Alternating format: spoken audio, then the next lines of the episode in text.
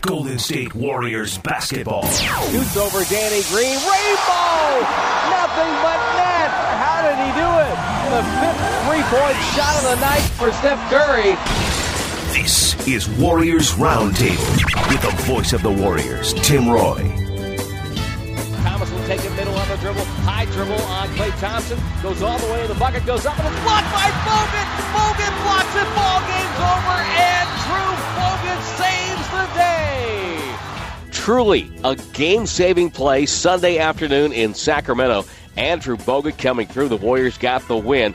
And of course, going right back on the road now in Houston, Texas to take on the Rockets, followed by a game in Memphis, and then wrapping up a very odd three game trip in Charlotte, North Carolina. Hi, everybody. I'm Tim Roye, and it's the Warriors Weekly Roundtable. And I know right now you're wondering yes, Tim, the, the Warriors did win in Sacramento, but what about the other night? We're going to get to the other night in just a moment. But first, let me tell you what's upcoming this hour. We're going to talk about the next opponents, and they include, of course, the Rockets, the Grizzlies, the Bobcats, and the Dallas Mavericks. And I'll check in with some colleagues of mine, uh, the voices of those four respective teams. Craig Ackerman, the voice of the Rockets, will join us, followed by Eric Hasseltine, the voice of the Memphis Grizzlies. Scott Lauer of the Charlotte Bobcats will tell us about a team that's playing very well on the defensive side of the ball, but needs some help on the offensive side. Chuck Cooperstein, the voice of the Mavericks, will talk about Dirk Nowitzki and Monta Ellis. Monta coming back to Oracle, and that's next Wednesday night. As always, I'll try to answer a couple of questions in our Twitter segment at Warriors Vox, Warriors VOX.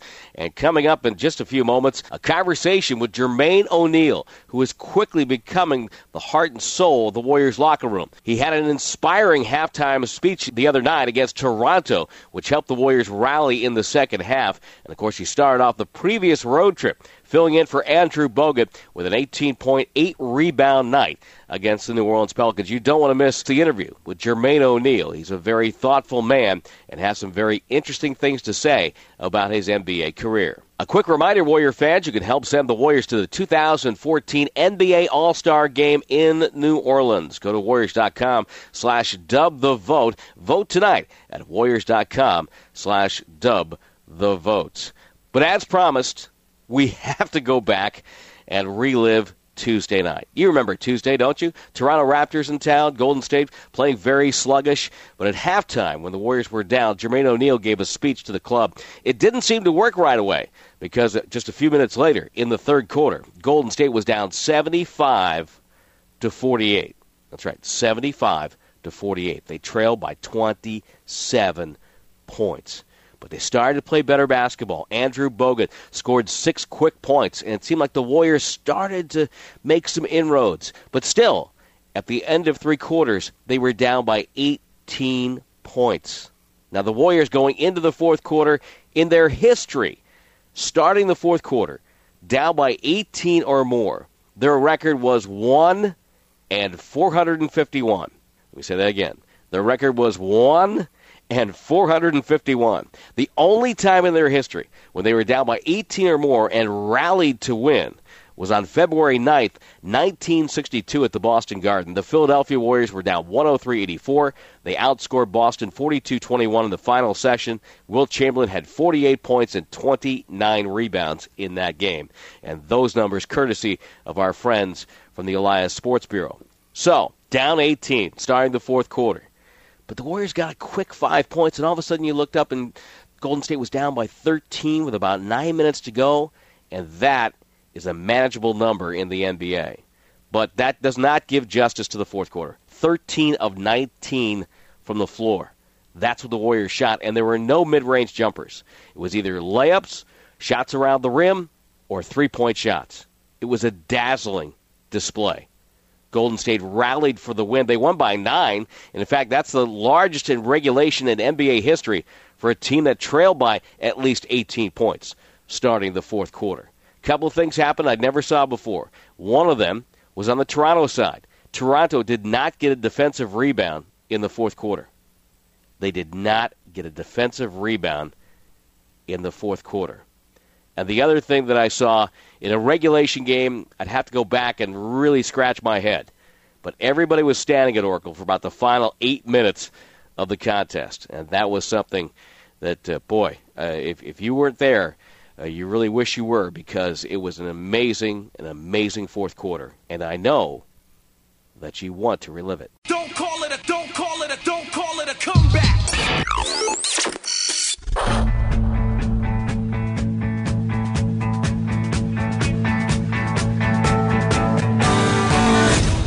Valanciunas, good pump fake on Bogut, spin move, oh! and a right hand dunk over Bogut. Oh my goodness! Valanciunas pulled that one out, and the crowd went ooh. Off the spin. Wow. Hansbrough fights for the rebound, gets it. Hansbrough back up, draws a foul. It's good, and he's going to go to the line. And the Warriors are getting hurt by offensive rebounds. Well, we got a rebound in basketball. You know, when they were driving to the to the lane and our defense was collapsing, they were getting to the offense rebound. They had 15 second chance points. This is a team that leads the NBA in second chance points. I feel like if we take care of dribble penetration, then rebound the basketball, we're playing well offensively, and this game can definitely turn around. Amir Johnson running right hand hook. It's good. 29 of 34 in his career at Oracle. He's unstoppable. 7 of 8 from the floor tonight. 84 62. Warriors down 22. Klay Thompson almost got traveled inside the boat and he slams it down 13 more times. Oh, you beat me to it. I'm becoming a believer. There you go. Finds Green, touch pass Thompson. He's open, loads one up, and buries a triple. Bet that felt good. Yep. Passes to Thompson, right side. He'll fire away. Three ball for Klay Thompson. And Golden State opens the fourth quarter with a good possession. Just when I thought I was out, they pulled me back in. Down Broadway, goes up, lost the ball. O'Neal gets it and dunked it with a left hand. Absolutely speechless. Curry off a high screen, bounce pass O'Neal. Dribbles in, bounce pass Lee with a dunk. David Lee goes baseline and throws it down off a beautiful bounce pass for Jermaine O'Neal. It's an 11 point game. Oracle is rocking and Toronto wants a timeout. At halftime, we were very upset with the way we played. I thought we got outplayed uh, intensity wise in the first half. Their bigs out rebounded us, their guards outshot us, um, and uh, we were just to seem like a step slow. Curry finds Green, he's open. Right angle triple, got it! The 10 point game. 94 84, 8.28 to go. Green back for the rebound, swings the ball to Curry. Curry in the front court. Here comes Lee with a screen. Curry splits traffic to the paint. Back to Lee. Give and go. Right hand layup. Sweet. Lee finds Thompson. Right angle triple on the way. Got it.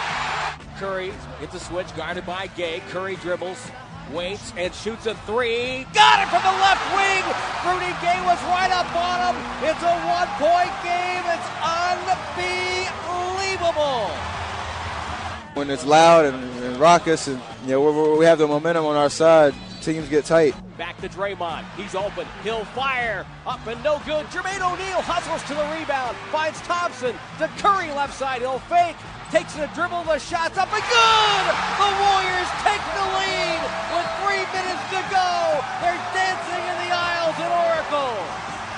101-99. Golden State. Well, it's been a long time since they led in this game. Their last lead, it was four to two. Curry right sideline. Throws to Thompson. He's open behind the screen. Three ball, Klay Thompson, number seven of the corner for Golden State. Barnes, he's open for a triple. In rhythm, Harrison Barnes. 109, 103 Warriors, and again, it's dance time at Oracle. Raptors take the full timeout. Don't you wish you were here? This was unbelievable. Golden State down 27.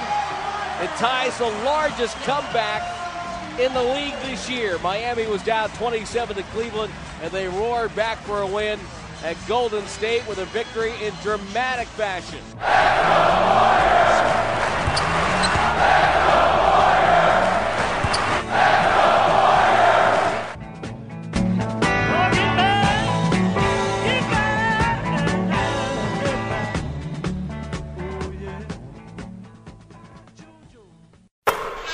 State Warriors basketball.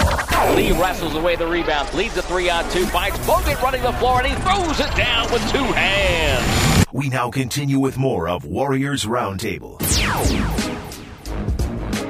Turns on Jermaine O'Neal. Goes up, blocked by O'Neal. Hit it on the glass and knocked it away to Harrison Barnes. Hi, Tim Roye for Warriors Radio, talking with Jermaine O'Neal. And, and uh, first of all, uh, give me your uh, early season analysis of uh, you and, and your role with the Golden State Warriors. Well, um, you know, it's a work in progress, you know, for me. Um, you know, we're not a traditional uh, post up team. Uh, we use the big guys to post up a lot. Um, so it's something that, you know, I'm still adapting to and, you know, trying to get used to. Still trying to find my way uh, to be as effective as I possibly can be. But, um, you know, when you sign up in situations like that, you know what the scenarios are, uh, you know what the challenges are, and uh, you, you continue to work. Uh, you, you continue to uh, communicate with the coaches, uh, your teammates, and, um, and work forward to trying to uh, ultimately be in the, in the best position um, to be as effective as you as you possibly can, and also help the team. What attracted you to signing with Golden State? Um, you know, I, they they were on the radar even last year. I knew it was a chance that I um, could have came here, uh, you know, during the uh, trade deadline and also um, during the wave. Um, I was I had an opportunity to act out of my deal um, uh, to, right after the trade deadline, but I wanted to honor my um, obligations uh, with the Phoenix Suns and finish the job. And, and I started watching uh, the team and, and, looking at the style of play and uh, the pieces that they had. So I, I, knew a little bit about them before I got here. Uh, obviously, uh, I know a lot about Mark Jackson, uh, coach Bob Myers, who was my agent. Um, for 13, 14 years. I know him very well. That didn't hurt. that, didn't, that didn't hurt at all. Um, so you know, I, I, really started doing my homework. So when I got the call, um, my, my, agent Arn Tellem told me that you know, you know, we made a short list. That Golden State was one of them. Um, I was pretty uh, pretty comfortable with making that decision. I thought they were, had, were probably the best fit for me. Ultimately, um, I think I thought they had the best chance of winning it all. When you were first drafted by the Trailblazers, did you envision yourself playing, you know, and now into your 18th year? You know what? It's hard to um, it's hard to look that far down the road. You know, I, am not gonna lie to you, sit here lie to you and say, yeah, I, I, thought I was gonna play 18 years, but um, you know, I, I, really feel blessed uh, for the you know for the opportunity uh, to not only go through all the ups, also the downs as well, because I think ultimately has made me a better a better person, you know, a better man, um, father, you know, whatever it may be. Um, and I've had a, a great opportunity to do something that people dream about doing uh, and also be able to you know use it as a, a tool to better you know, my family's life and and also myself away from basketball. You had a nice run in Indiana, almost a decade there. Yeah, but you missed uh, head coach by Mark Jackson by a year. yeah, you know they came off the finals run and they basically retooled uh, uh, the team. The very you know two months later. Um, so you know I, have I've seen Mark. I've played against Mark. Um, you know, it's funny that you know I'm starting to see all these head coaches now that I actually, you know, Brian Shaw I played with. Um, so you know, it's, it's, it just says how long I've been in the league, but ultimately I know what type of guy you know Mark is, and he had a lot to do with uh, with me making that decision to come here. Now, when you were traded from Portland to Indiana, I, I, heard a story about Joe Kleine. Is that is that true? Do you know this story about how they called him, said, "We need you to sign a contract that, that you don't have to show up, but you have to sign a contract to make the deal work"? Is that true? Um, you know what? I, I, did hear about that, but I didn't know whether it was true or not. You know, I, I was so excited about you know getting an opportunity to uh, to play in Indiana. Um, you know, because I knew anything that I really wanted in my career was going to be up to me now, and I didn't ask any questions. You know, when I got the call, I was actually I just got to Jamaica with my you know my at the time girlfriend, which is my wife now, and we were like we were there for a day, and my agent called and said, "Yo, we need to get you back." Um, you know, to the states uh, to to get to Indianapolis to take a physical because you've been traded, uh, and that was one of the better you know better days of my life because I knew that that was my opportunity then for the record, uh, from what I've heard, uh, Joe Kleine was called, got to a fax machine, signed a contract for a million or whatever it was, never showed up in Indiana, and, and had a had a nice way to end his career. But uh, you had a great run there. You, you, had three years in a row where you averaged over 19, over 10 rebounds. Two of those were 20 and 10, and, and it seemed like you really fit there at that point of your career. Right. Um, I think it was a lot of it. was just you know I, I was prepared for it. Um, my first four years in and um, in Portland was uh, was really college one on one for me. I was able to understand how to be a pro, uh, understand the game better, uh, get better physically, uh, stronger physically, stronger mentally. Um, and when I got the opportunity um, uh, in Indiana, I was already prepared for it because I had to I had to win against some of the best talent uh, that the league had at the forward and the center position with Rasheed Wallace, Brian Grant, you know, Arvydas Sabonis. Um, you know, it just goes on and on and on. You know, with all those names out there, and uh, Cliff Robinson, Gary Trent. Can't forget those guys. They were huge in my development. Um, so you know, I was I, I, was I was really tooled and prepared for that uh, for that transition. So uh, when I got it, um, it was just like okay, you know, I've, I've went against some of the best on a day to day basis. Now I can kind of you know, use what I learned against you know from those guys and use against the rest of the league. Jermaine O'Neal's my guest. I'm Tim Roye for Warriors Radio. You mentioned some names. Who are some of your favorite teammates over the career? Wow. Um, yeah, I've had some. I, you know, I, have been really blessed to have a lot of great guys. You know, I've learned a lot um, from so many guys. Kenny Anderson, who was my locker mate uh, in Portland, Damon Stoudamire, um, like I said, Gary Trent, who was the first person to pick me up from the airport when I got drafted uh, Rasheed Wallace, uh, Bonzi Wells, Cliff Robinson, Detlef Schrempf, man, uh, Chris Dudley. Um, you know, yeah, who's who? Right. You know, they, it, you know, Portland changed the team every year. My, my four years there, you know, they made some, some you know some significant changes, and um, it was good for me because I was able to choose what I liked and what I didn't like, you know, from each player you know, and it really taught me about being a professional and um, and my approach to the game. Uh, you know, people can say what they want to say about you know some of the guys on that team, like Gary Trent and Cliff and Rasheed, and but those guys are some of the better people you know that I know. But ultimately, to answer your question, um, probably my favorite teammate of all time had to be uh, Reggie Miller. Um, just because his you know his his character, personality, um, and he allowed me to be me, um, which is very difficult uh, for some older guys who, especially, just came off a championship uh, run. You know, some guys aren't open to you know the transition of you know younger guys coming in and you know basically taking over the reign. Um, but the first thing he said to me was, you know, hey kid, I'm gonna let you be whoever you want to be as long as you work hard at it. And um, that meant a lot to me because you know that was one of the things I was a little bit worried about. You know, not even three months later, off of NBA Finals appearance, his first NBA Finals appearance, they basically gutted the team uh, to bring me in and, and, and, some other young guys in. So, um, you know, to this very day, we still you know we still talk um, by text, and we see each other when he's commentating the games. We talk. Um, so he's he's definitely my favorite. Jermaine, let's talk a little bit about uh, with the Warriors right now. First of all, let's go back to uh, Thanksgiving. You had family, and you got to see your beloved uh, Dallas Cowboys up close and personal. Yeah, you know, I'm a, um, you know, I'm, I'm a, I'm a, I'm a Dallas guy now. You know, I'm, I'm living out and uh, built, been building a house in, in Southlake, out in Dallas for uh, two years now. So uh, we're probably 30 to 35 days of um, being totally completed. Um, so my wife and kids are based there right now, and you know, I thought was a great idea, you know, since we were in Dallas, you know, obviously playing the Mavs. They got a chance to stay over for my son to catch his first uh, Cowboys game since, you know, we're breeding them to be Cowboy fans uh, in my house. Uh, my daughter loved it, and my wife actually, it was her first game as well. And, you know, everybody loved, you know, loved going out to the stadium. It's one of the best venues in the world. You know, if you haven't been to Cowboys Stadium, even if you're not a Cowboys fan, uh, try to get out there and check that venue out because it's, it's, it's like it's like no other. When you were a little kid, who was the uh, cowboy that you were a huge fan of? Man, it had to be. Uh, I, you know, I, I would probably it, it, probably was a couple of people. You know, Too Tall Jones. Um, I was amazed with his size playing football.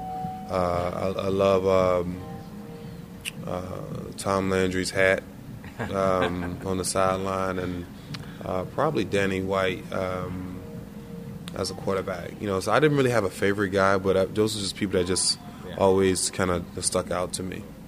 With the Warriors, uh, you, you know, you're getting the ball in the post. You know, you you, you kind of uh, cement things out there, especially when some of the second unit guys are out there.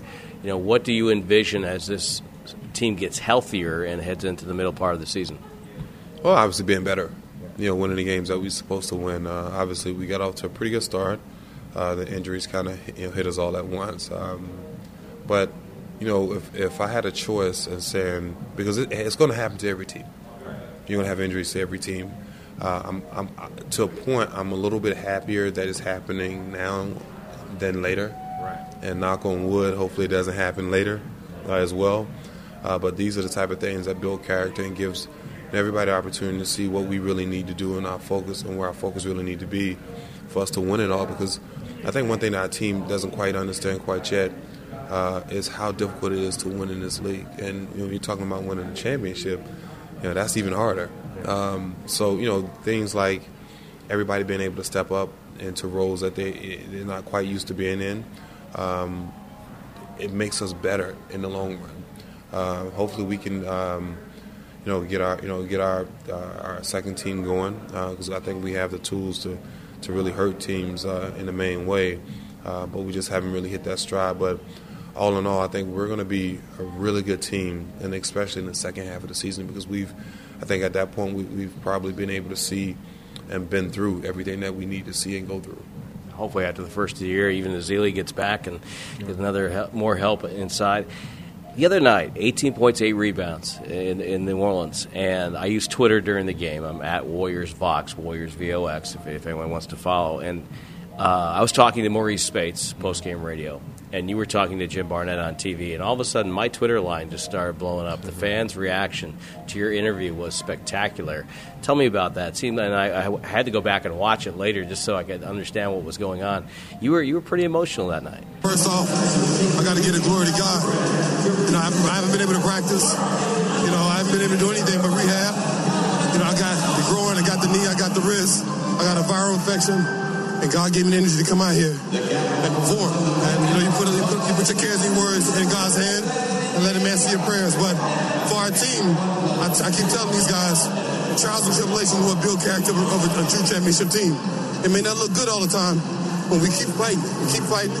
Doesn't matter who's on the court in the Warriors uniform. We always we always feel like we have enough.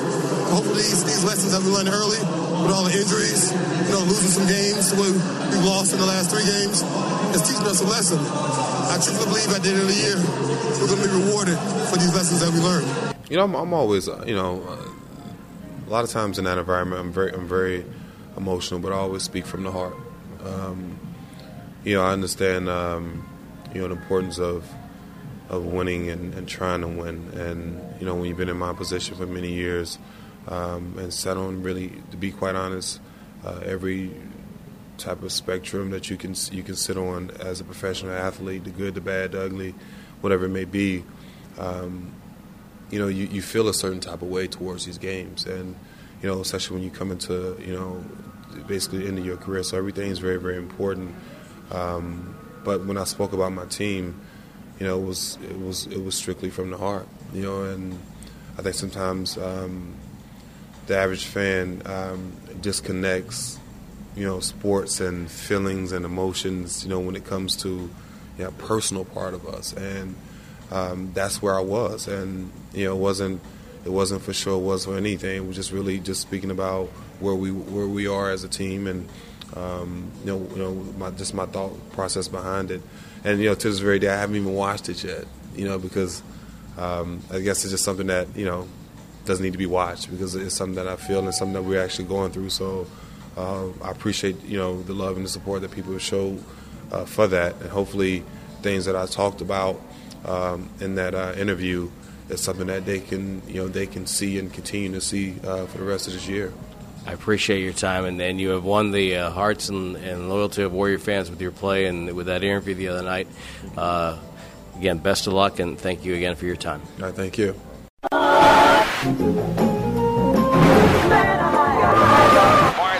Goes up oh. and jammed it over Duncan. Elevation sensation for Harrison Barnes. Golden State Warriors basketball. We now continue with more of Warriors Roundtable.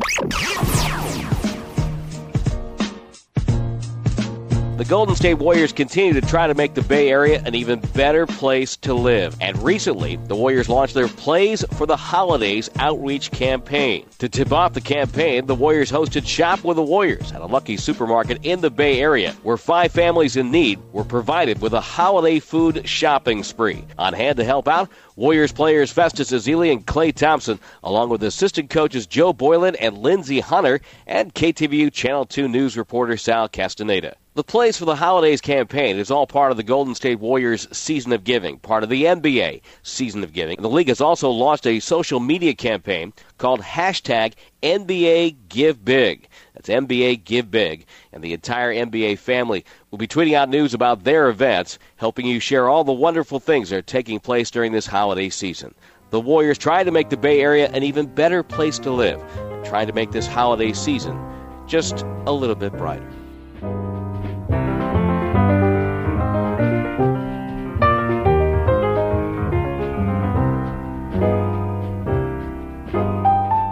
This is something that the Warriors take very seriously is giving back for the holidays.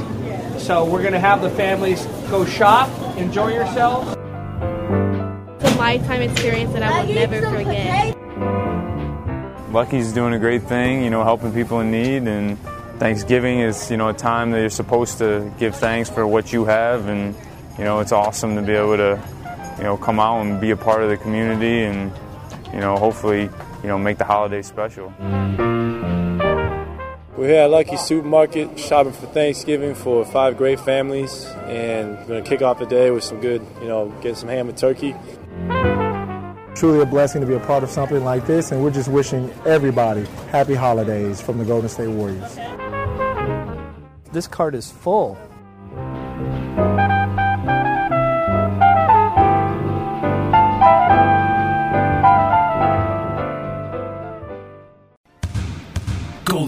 Warriors basketball. Klay Thompson launches again and buries a three from right in front of the Clippers bench. Uh-oh, got a shootout. Okay, Corral, here we go. We now continue with more of Warriors Roundtable.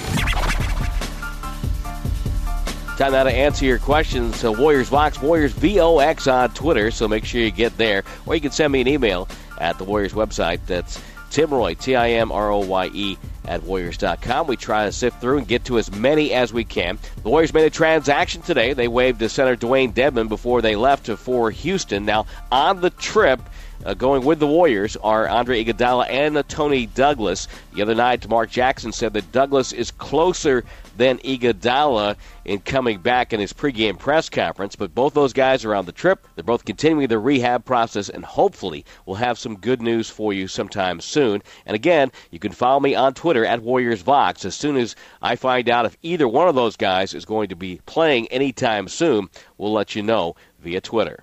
Well, Michael wants to know why did the Warriors waive Dewayne Dedmon instead of sending him to the Santa Cruz Warriors? How many open roster spots are there now? Well, right now, Michael, there is one roster spot open with uh, Dewayne Dedmon being waived. It just allows the general manager Bob Myers a little bit more flexibility should something come up, should there be a player that the Warriors would want to bring in and maybe sign to a contract. Don't forget that coming up in January, uh, Golden State can sign players to 10-day contracts, so that can start on January the 6th and then all contracts are guaranteed for the remainder of the season on January 10th. Those are two dates to keep in mind.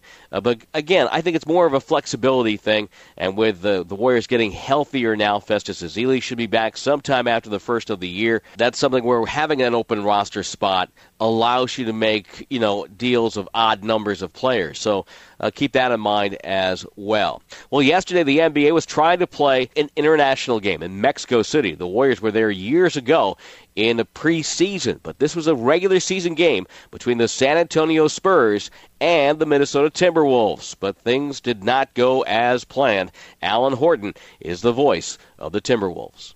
So then the power went out and the auxiliary lights came on, so the players continued to warm up and either the power failure caused this escalator fire in one of the stairwells, or the escalator fire, you know, I don't know which came first. Um, but anyway, the escalator fire has created a lot of smoke. It has been uh, There's been a lot of uh, you can really smell it in the air that there's something you know significantly burning. Um, and originally, the smoke kind of trickled out one entrance into the arena floor, and then it kind of came in two, and then it came a little stronger. And then they told the players to go back to the locker room. Um, and then about five minutes later, then they said, you know, hey, let's get everybody off the arena floor, head into the back, where which at, at the time was not smoke filled. And then we've gone from the back of the arena out the tunnel back to the back parking lot where the buses are. So we've got fresh air back here. Uh, the tunnel has now become really hazy back there, so it's very clear that there is a significant amount smoke inside the building. Keep those questions coming. We'll try to answer as many as we can. Don't forget, you can give the gift of Warriors basketball with the Holiday Hoops mini plans brought to you by Jamba Juice. Four and six game packages feature the Lakers, the Clippers, the Rockets, and the Heat. Get your Holiday Hoops mini plan tonight and receive a $10 Jamba Juice gift card. Go to Warriors.com slash Holiday Hoops or call 1 888 GSW Hoop and press option number one. Coming up, we'll look ahead to the future opponents. The Warriors' next four games broken down by the voices of the Rockets, the Grizzlies, the Bobcats, and the Dallas Mavericks. That's next on the Warriors Weekly Roundtable on KNBR 680, the sports leader. Golden State Warriors basketball. Left side, Bogut, touch pass to David Lee. Two hand, rim racker for Lee. We now continue with more of Warriors Roundtable. Time now to check the schedule. The Warriors in Houston. They'll take on the Rockets tomorrow night. The Rockets with a big addition in the offseason of Dwight Howard to a team that was already deep and talented. How are the Rockets doing? Let's check in with Craig Ackerman. He's the voice of the Rockets. You knew going in with Dwight Howard, you know, going to Houston in the offseason, you had nothing but storylines to develop, but there's been a whole bunch of other stories going on there too, as well as Howard fitting in. Uh, let's start with James Harden. Harden's been a little a little banged up of late. How is he doing? Uh, he's he's back. He missed uh, four games overall, three games with the with the foot bruise, um, but he appears to be uh, back from that. I mean, James does what James does, which is score the ball at an efficient uh, and an elite level. Uh, his defense still lagging far behind his offensive uh, capabilities, so that remains a, a work in progress. But uh, he's probably the well, if he's not the best, he's probably amongst the top three best shooting guards in the NBA these days. So uh, the Rockets are glad to have him, and he does everything they need him to do. He gets to the rim, he gets to the free throw line, and he shoots threes. There's no doubt he gets to the free throw line like nobody's business. Uh, there was also a, a brief uh, uh, thought of a trade where Asik wanted to, to uh, possibly go somewhere else. Has that been sorted out? Uh, no, that has not been sorted out. Um, as is the case with Daryl Morey, all, all options are on the table and will remain on the table, not only for him, but probably for the majority of this roster. He works the, uh, the trade wires probably as hard as anybody does in the NBA. And, you know, if, in, if they do ultimately decide to deal him, um, it's going to have to be uh, in a situation that greatly benefits the Rockets. They're, they're just not going to trade him for the sake of trading him because he's just too valuable uh, of a player. I mean, he gives the Rockets as the backup to Dwight Howard. I mean, they tried him in the starting lineup early in the season along with Dwight. I thought that was going to work out. It didn't.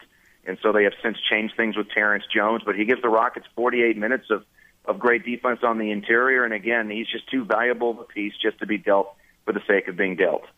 And what's the deal with Daryl Morey and, and Mark Cuban? Uh, well, Mark had some some comments to say about how you know, Dwight obviously didn't choose them and had some comments on, on that, and, and I think he threw something in on on Dirk as well. I mean, I, I think Daryl's called about every player in the NBA, so I don't think Mark Cuban should be especially, um, you know, um, miffed at that. I imagine that Daryl's made some calls about Steph Curry as well, so I mean, well, that's just what he does you know, and I always tell people the, the same thing. Hey, this is a league where Kareem Abdul-Jabbar and Wilt Chamberlain got traded. Anybody can get traded in this league. Hey, Joe you know? Johnson got dealt. Anybody yeah. can be traded.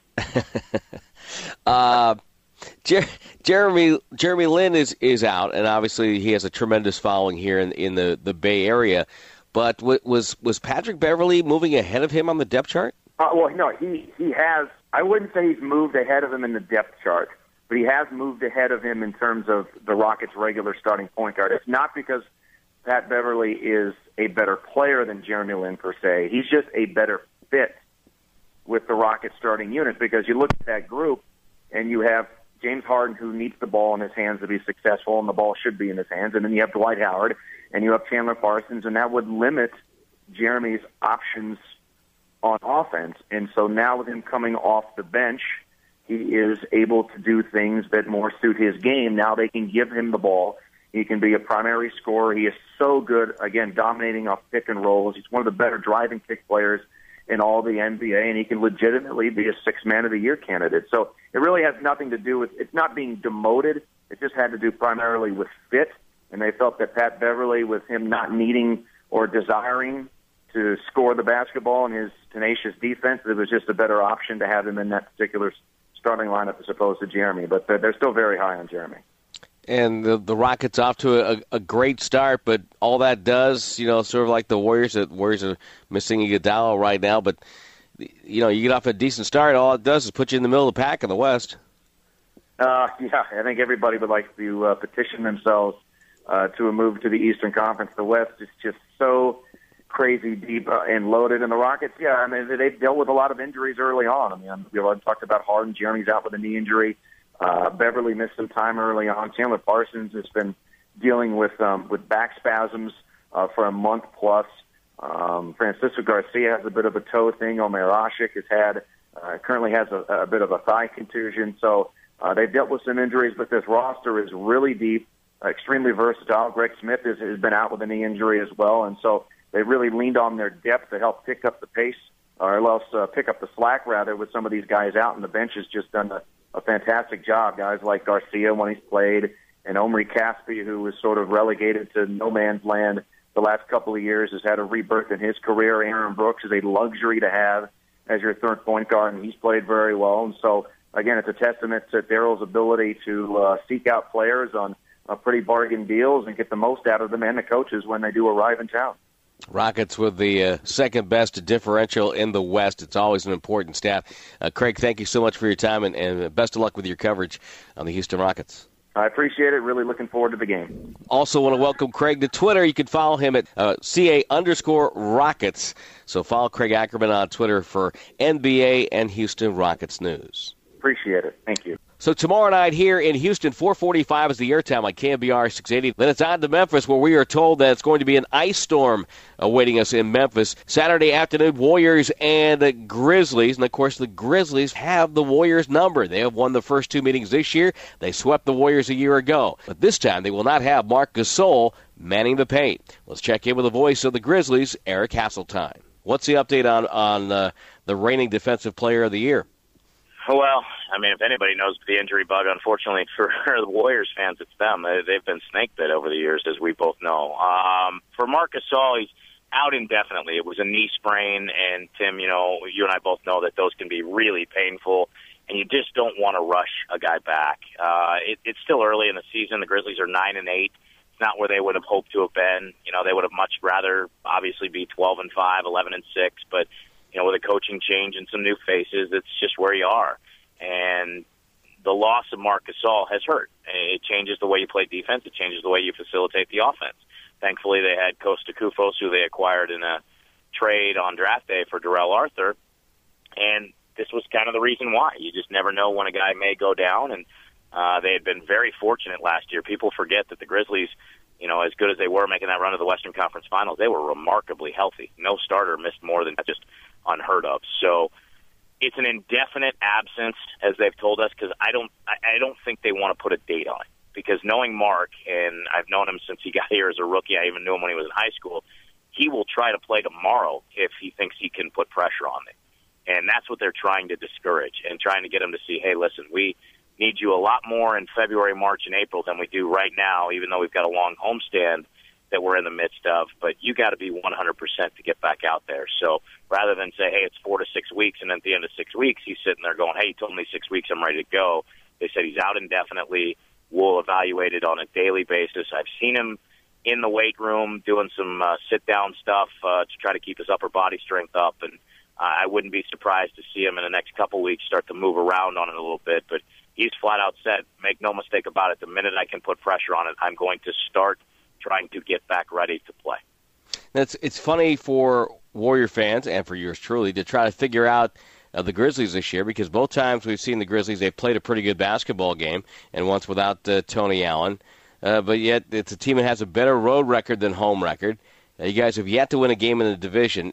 Are are they taking steps forward and then maybe a step back? Is is that fair? I, I think that that's fair. Yet it's also hard to pinpoint it just as that. You know, listen, the, the games they've lost in the division two to San Antonio, who obviously is awesome once again, and Houston, who's playing really well. The New Orleans Pelicans always give the Grizzlies problems for whatever reason, whether Anthony Davis is healthy or not. It's just one of those matchups that we see in the league that you just go, hey, it's going to be tough because they have the right pieces to, to go against what your strengths are.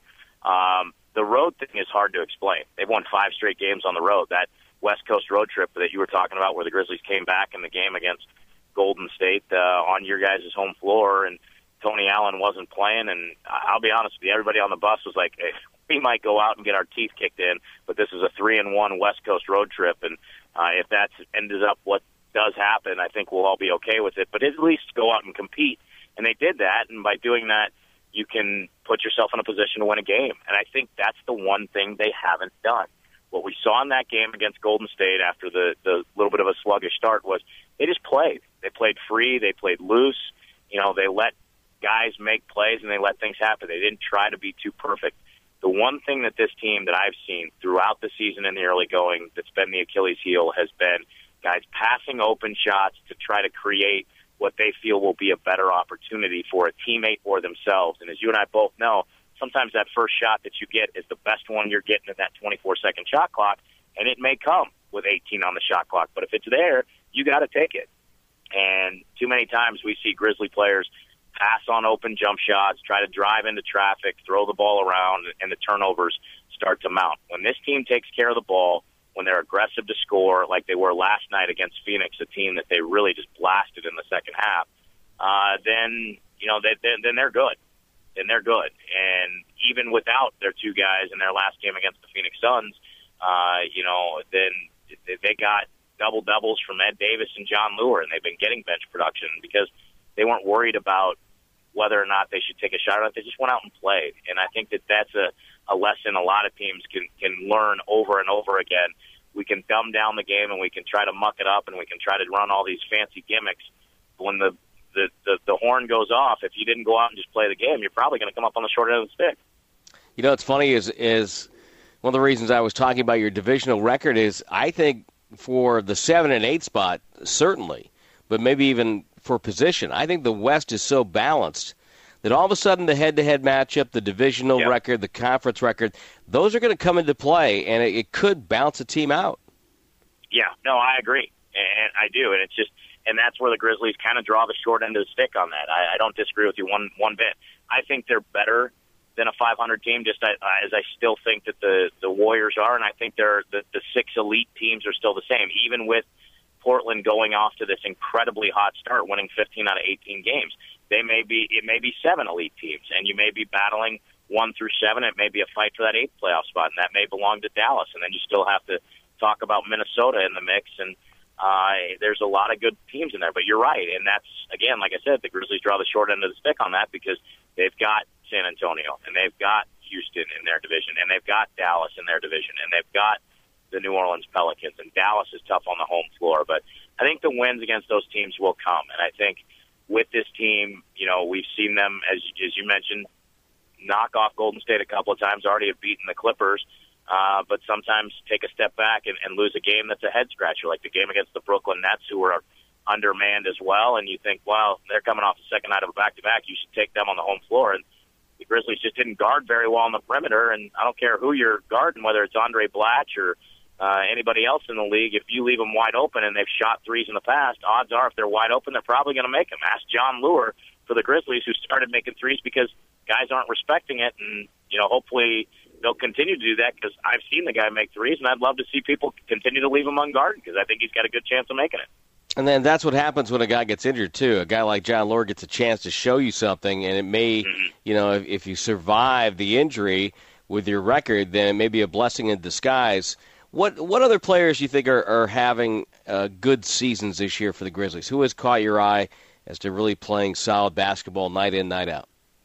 Well, the obvious choice is Mike Conley. I mean, right. he's been fantastic from day one. So, I mean, guys that maybe people haven't thought of. Kosta Koufos has been outstanding. Uh, it took him a few games to get accustomed to what this team was doing as compared to what he did for two years in Denver. And you and I both know watching that Denver team, it wasn't really structured. It wasn't really, you know, grinded out. It was hair on fire, run up and down the floor basketball. And for Kosta Koufos and JaVale McGee, their job was to fill the lanes, offensive rebound, put the ball back up and in, or kick it back out and get set for another potential offensive rebound. They weren't really focal points. And so uh, he stepped in and played amazing basketball, especially on the defensive end. I think we see just how athletic he really is, and people don't give him enough credit for that. Uh, Mike Miller's been good. He's had games where he hasn't been good. He's had games where he's been outstanding. Jerryd Bayless kind of same way, up and down. The surprising thing has been Quincy Pondexter, who looked great in training camp, but really hasn't brought that to the table. Same with Ed Davis. They've been inconsistent. Uh, Davis, since Zach Randolph went out for a couple of games with an ingrown toenail, has played much better. And I think we see, hey, he's much better as a starter. So what this does with seeing Jon Leuer play better, now it gives you some options because you know Marc will be back and you know Zach will be back. These aren't season-ending injuries. Well, now you've got a guy in Jon Leuer that's shown he's capable of playing against starting rotations, against bench guys. And if Ed Davis is more comfortable as a starter and he has value, maybe you explore, explore a trade possibility. Maybe you, you send him up to Cleveland for a Dion Waiters and a, a young shooter that could help you more than a athletic big that is better starting, but is never going to start ahead of Zach Randolph unless Zach's hurt. So I think the way Jon's played has been fantastic, and they need to get the consistency, you know, from guys like Pondexter and guys like Davis when they're bench guys. And I think what has fallen into the, the uh, what these guys have fallen into is that I want to do more. I want to show I can do more. Whereas Lionel Hollins, the former coach of the Grizzlies, once told me the hardest thing for some young basketball players to do is not only know your role, but accept your role and go out and fulfill your role every night. You may know your role is a defensive minded wing player that's not going to shoot a lot, that's going to, you know, occasionally drive to the basket when you have the opportunity and, uh, you know, help out when you can, where that guy thinks I want to be a guy that scores 15 points a game off the bench and I want to facilitate for my teammates and I want to create. Well, that's not what they need you to do.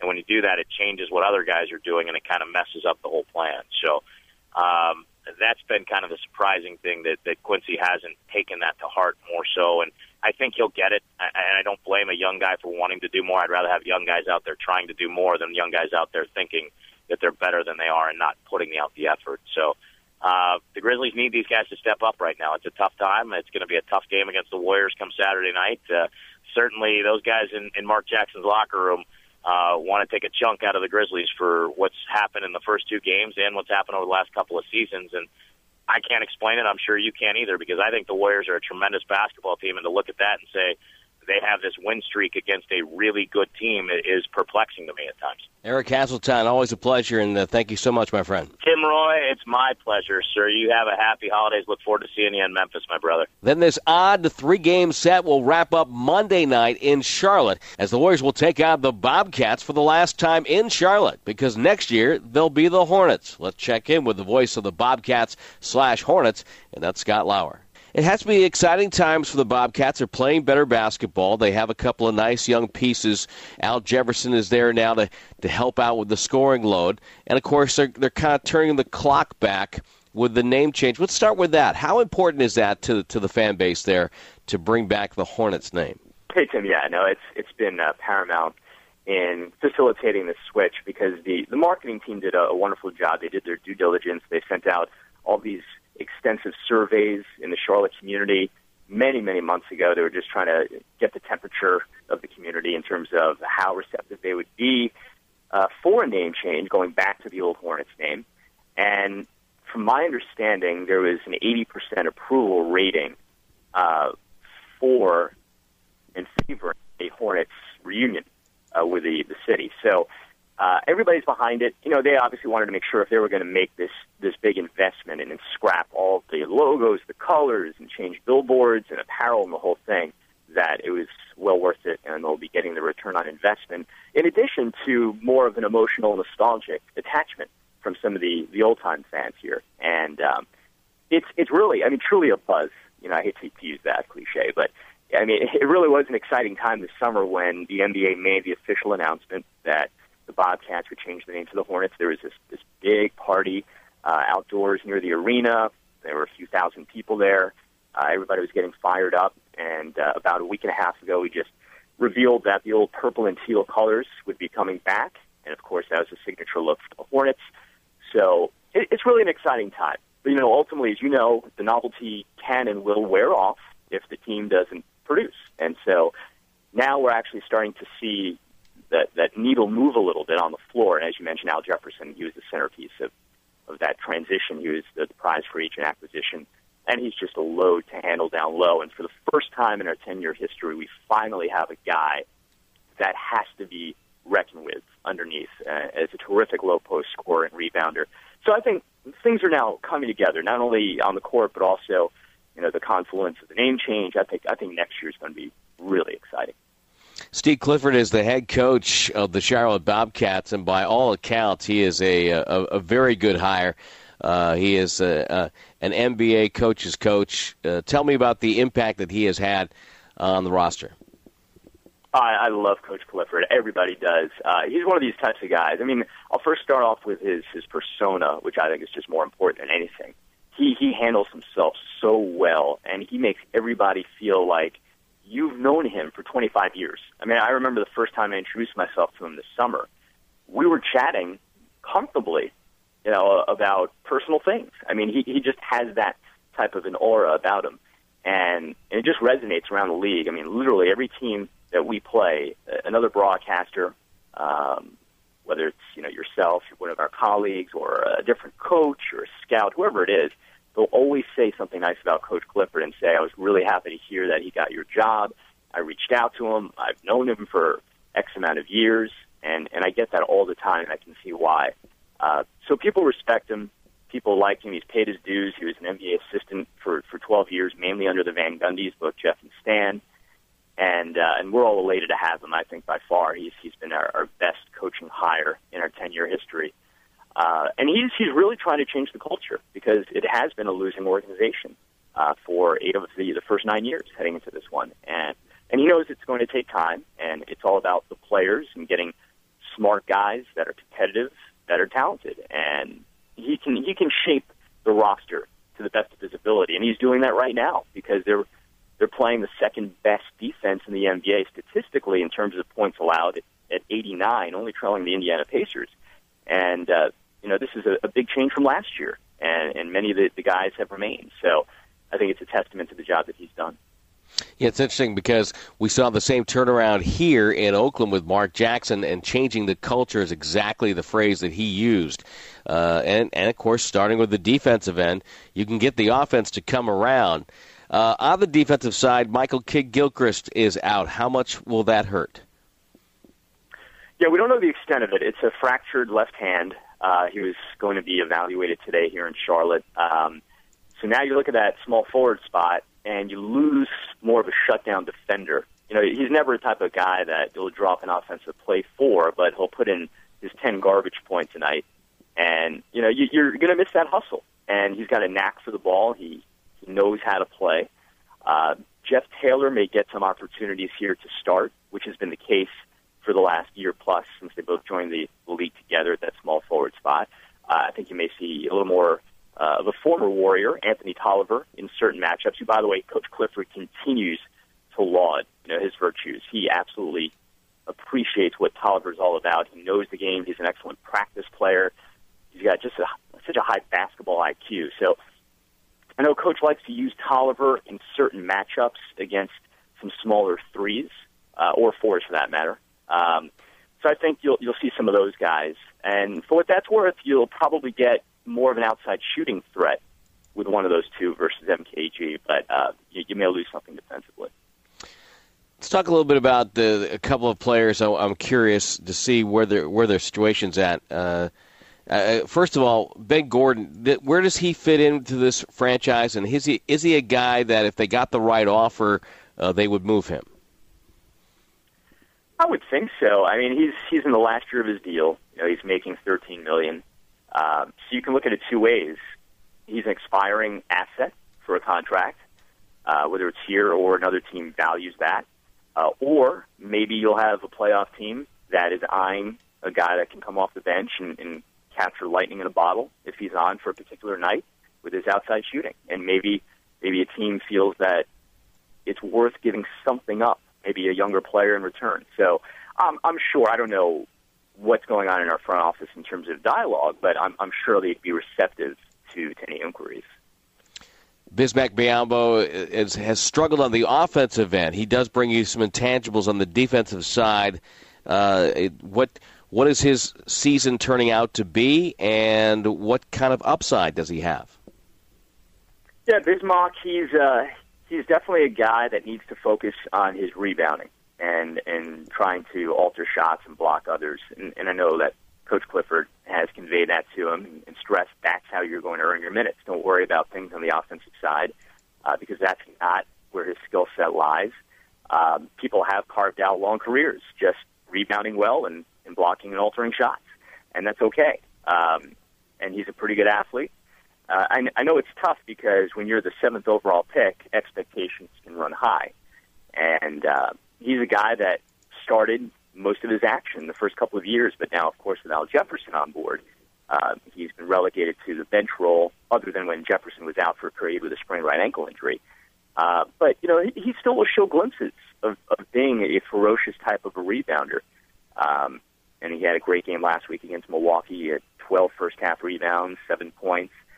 So I think there are games in certain matchups where he can still contribute. But for the most part, right now, uh, it's it's down to you know anywhere from from 10 to 20 minutes on any given night, as long as Jefferson is healthy. And Jeff Adrien's getting some time uh, for the Bobcats. He's a guy that works really hard. Warrior fans will remember him fondly. Mm-hmm. No, I, I love Jeff. I mean, he, he's a terrific guy. Uh, I know we've talked about this before. If he was just a few inches taller, you know, the, oh. those minutes increase exponentially. Um, but he, you know, he's a ferocious rebounder for a guy his size, especially, and uh, he just he, he's got that good plus minus ratio in a lot of games, and Coach Clifford has recognized that.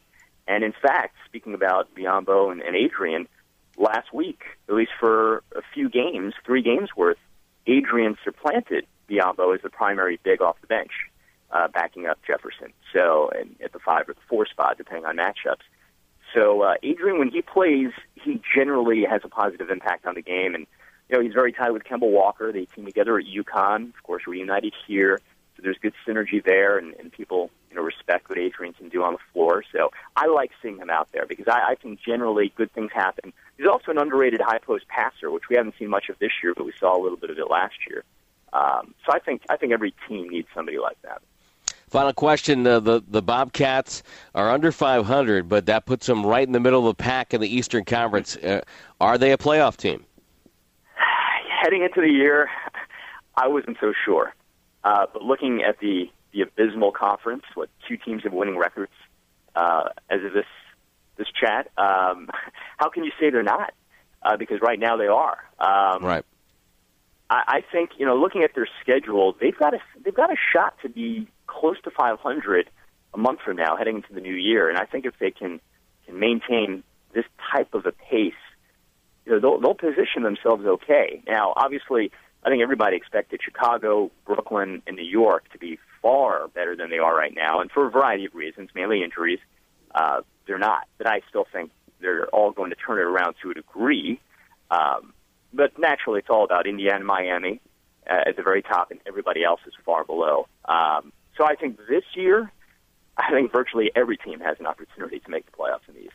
All right, sir. We appreciate your time as always, and, and the best of luck with your coverage and your call of the Charlotte Bobcats. Thank you. Then, following the game in Charlotte on Monday night, Golden State will be back home. They'll actually be in the Bay Area for four straight days, and they'll start it with a Wednesday night game against the Dallas Mavericks. The voice of the Mavericks is Chuck Cooperstein. So, Chuck, give me a rundown on the Dallas Mavericks and and uh, and where you see them right now. Are they right about where you thought they would be at this point of the season?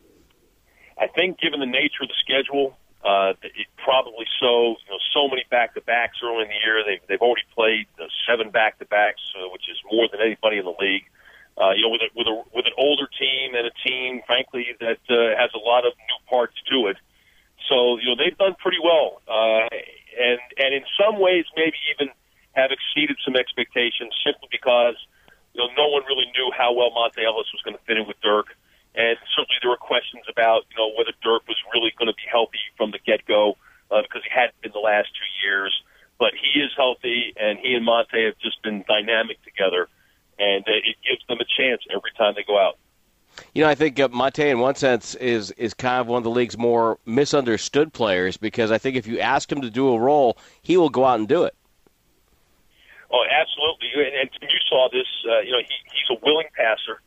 Uh, you know, he, he wants to make good, correct plays. A lot of times, it becomes a function of who he's playing with. And quite frankly, he's never had a player of Dirk's ilk along his side, and uh, he's really responded tremendously to it. And, and and Dirk has certainly appreciated it too for the space that it's helped create for him. Has there been any talk? Because this was a, a huge story when when he was out here, and when Steph Curry was drafted. Has there been any talk about size of the backcourt in Dallas? Yeah, to a certain degree. I mean, you know, there, there are some backcourts that are, are definitely going to provide some problems. I, I think we, we even saw it when uh, the Mavericks played Philadelphia early in the year. Philadelphia has, has a huge backcourt, uh, and and there were some issues with that. But uh, but for the most part, generally not, because uh, I think that Monta's quickness has pretty much negated whatever size has gone up against him. And Jose Calderon is such a good shooter as a three point shooter that. Uh, you know, when Monta begins his drives into the lane and he's leading the league and drives to the basket, you know, it, you got to go defend him or he's going to score. But then he's been willing to kick it back out, and Calderon shoot about 50% from three. So, you know, it's really a damned if you do and damned if you don't. Yeah, Calderon is so unselfish. I think if he was a little more selfish, people would know just how good a shooter he is.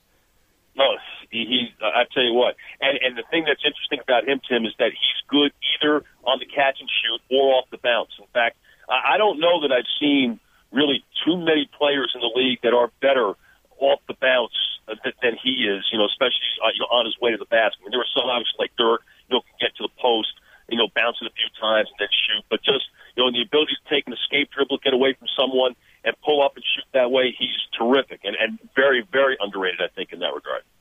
What is it about Dirk Nowitzki? We know how talented he is, but why is he able to do this? You know, barring you know Sans injury, but year after year after year, what makes him so special? Well, the work ethic, and you know, you probably say that about any great player. I mean, his work ethic is legendary, uh, and he's always wanted, you know, offensively to try to bring something new to his game every year. And you know, I don't know that he's doing that this year necessarily in his 16th year. And I think the whole package is pretty much in place. But uh, you know, it's just relentless repetition and, and the knowledge that you know, even like in, in the game against Charlotte when he was uh, he was terrible in the first half and shot one of ten. Uh, you know, some people might run from that situation and say, "Eh, it's not my night." You know, let somebody else go carry the load.